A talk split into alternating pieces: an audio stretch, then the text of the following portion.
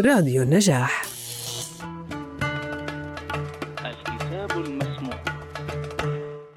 يقرأ الكتاب عليكم سعيد عثمان. الفصل التاسع عشر.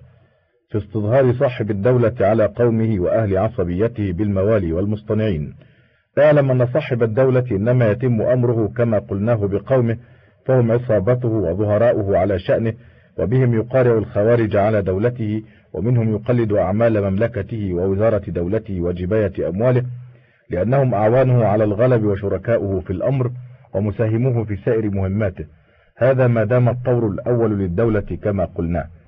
فإذا جاء الطور الثاني وظهر الاستبداد عنهم والانفراد بالمجد ودافعهم عنه بالراح صاروا في حقيقة الأمر من بعض أعدائه.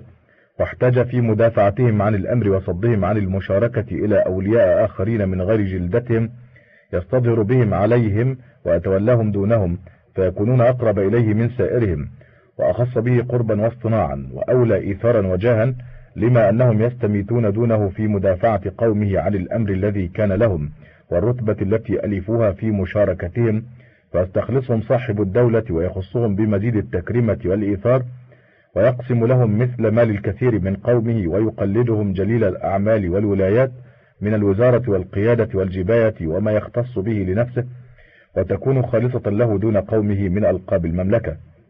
لأنهم حينئذ أولياؤه الأقربون ونصحاؤه المخلصون وذلك حينئذ مؤذن باهتضام الدولة وعلامة على المرض المزمن فيها لفساد العصبية التي كان بناء الغلب عليها ومرض قلوب أهل الدولة حينئذ من الامتهان وعداوة السلطان فيبتغنون عليه ويتربصون به الدوائر ويعود وبال ذلك على الدولة ولا يطمع في برئها من هذا الداء لأن ما مضى يتأكد في الأعقاب إلى أن يذهب رسمها. واعتبر ذلك في دولة بني أمية كيف كانوا إنما يستظهرون في حروبهم وولاية أعمالهم برجال العرب مثل عمرو بن سعد بن أبي وقاص وعبد الله بن زياد بن أبي سفيان والحجاج بن يوسف والمهلب بن أبي صفرة وخالد بن عبد الله القسري وابن هبيرة وموسى بن نصير وبلال بن أبي بردة بن أبي موسى الأشعري ونصر بن سيار وأمثالهم من رجالات العرب. وكذا صدر من دولة بني العباس كان الاستظهار فيها أيضا برجالات العرب.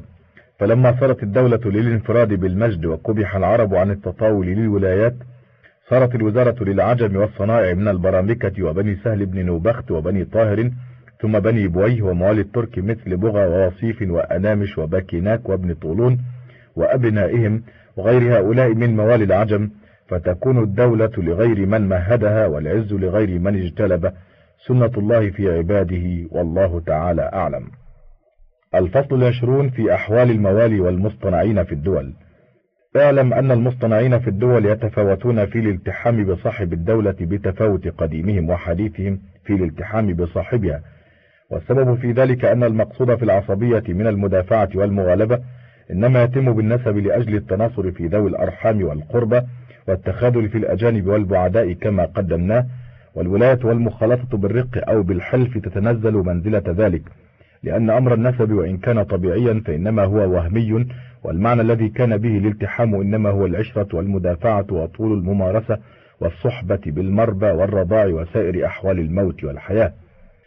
وإذا حصل الالتحام بذلك جاءت النعرة والتناصر وهذا مشاهد بين الناس واعتبر مثله في الاصطناع فإنه يحدث بين المصطنع ومن اصطنعه نسبة خاصة من الوصلة تتنزل هذه المنزلة وتؤكد اللحمة وإن لم يكن نسب فثمرات النسب موجودة.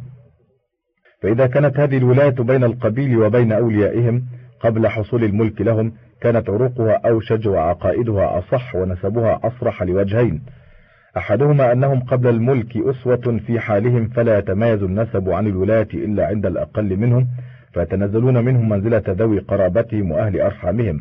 وإذا صنعوهم بعد الملك كانت مرتبة الملك مميزة للسيد عن المولى ولأهل القرابة عن أهل الولاية والاصطناع.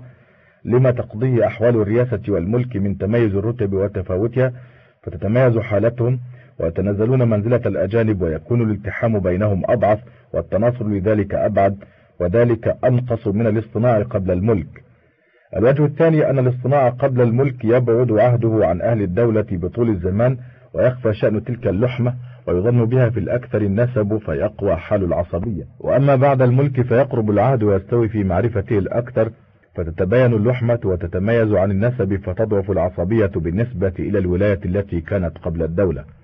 واعتبر ذلك في الدول والرئاسات تجده فكل من كانت صناعه قبل حصول الرياسة والملك لمصطنعه تجده أشد التحاما به وأقرب قرابة إليه ويتنزل منه منزلة أبنائه وإخوانه وذوي رحمه.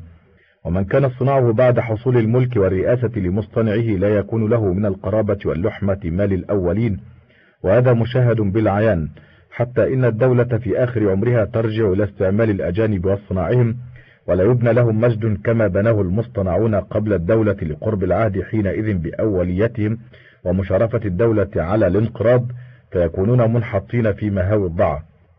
وإنما يحمل صاحب الدولة على اصطناعهم والعدول إليهم عن أوليائها الأقدمين وصنائعها الأولين ما يعتريهم في أنفسهم من العزة على صاحب الدولة وقلة الخضوع له ونظره بما ينظره به قبيله وأهل نسبه لتتأكد اللحمة منذ العصور المتطاولة بالمربى والاتصال بآبائه وسلف قومه والانتظام مع كبراء أهل بيته فيحصل لهم بذلك دالة عليه واعتزاز فينافرهم بسببها صاحب الدولة ويعدل عنهم إلى استعمال سواهم ويكون عهد استخلاصهم واصطناعهم قريبا فلا يبلغون رتب المجد ويبقون على حالهم من الخارجية.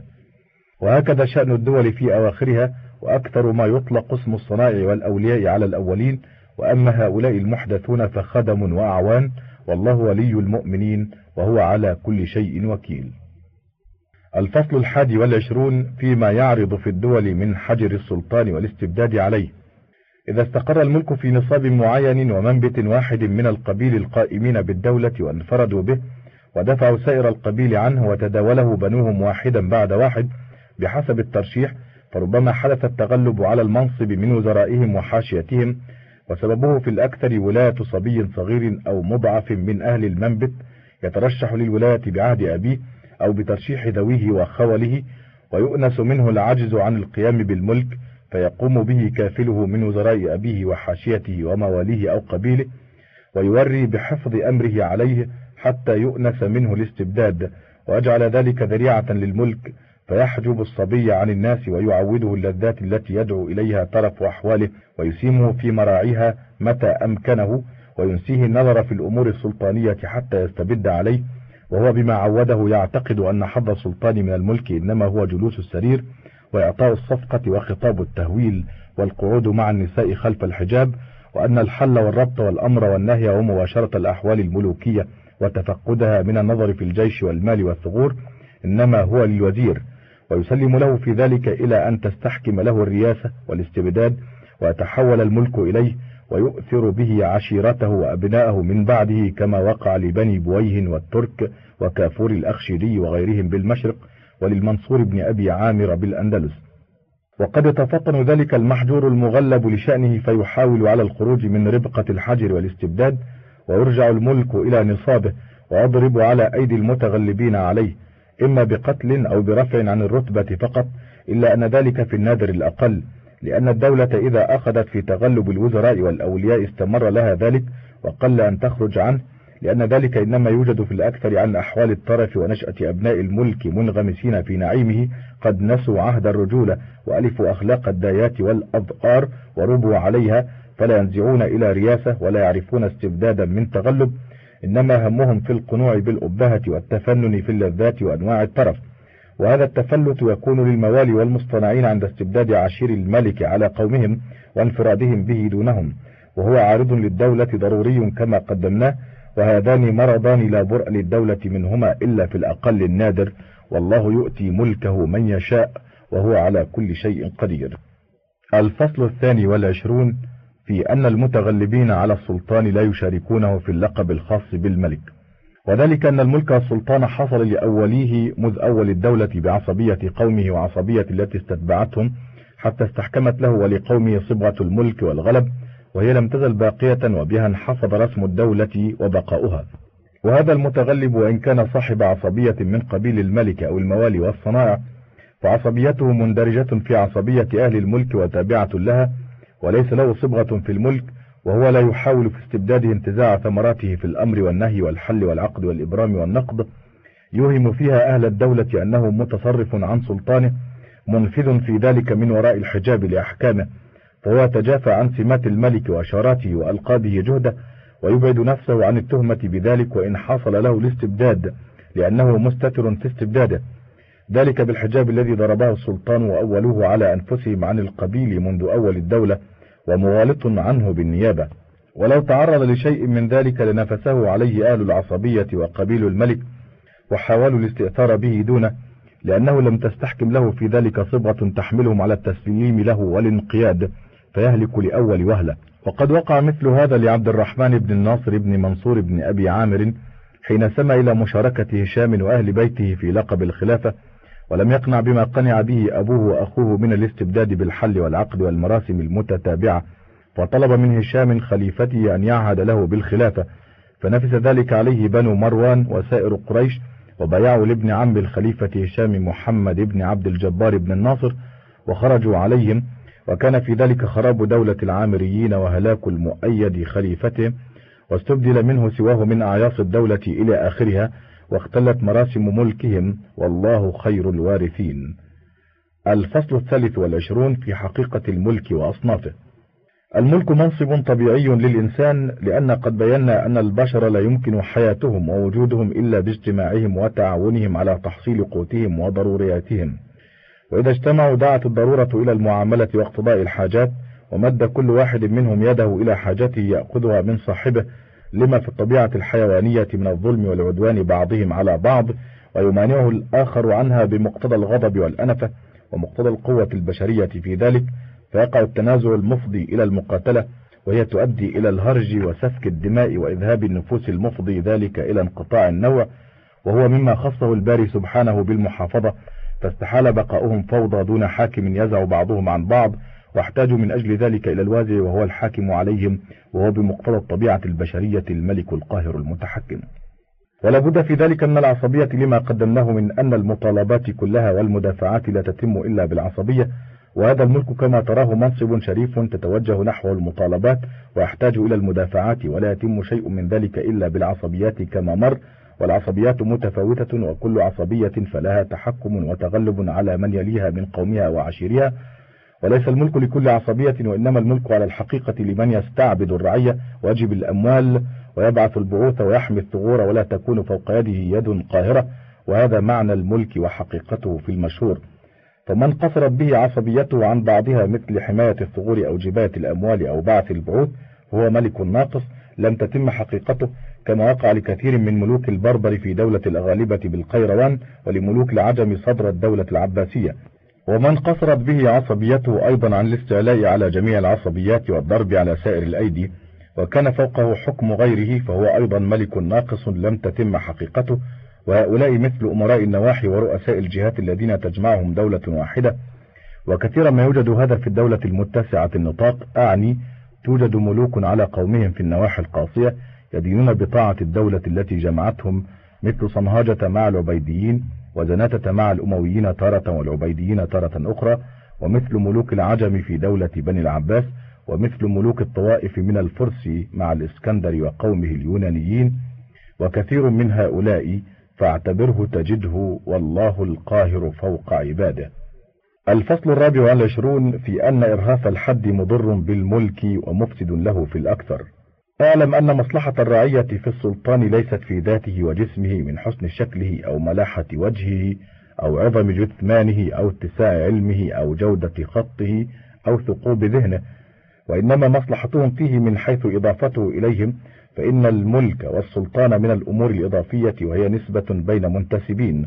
فحقيقة السلطان أنه المالك للرعية القائم في أمورهم عليهم فالسلطان من له رعية والرعية من لها سلطان والصفة التي له من حيث إضافته إليهم هي التي تسمى الملكة وهي كونه يملكهم. فإذا كانت هذه الملكة وتوابعها من الجودة بمكان حصل المقصود من السلطان على أتم الوجوه. فإنها إن كانت جميلة صالحة كان ذلك مصلحة لهم وإن كانت سيئة متعسفة كان ذلك ضررا عليهم وإهلاكا لهم. ويعود حسن الملكة إلى الرفق.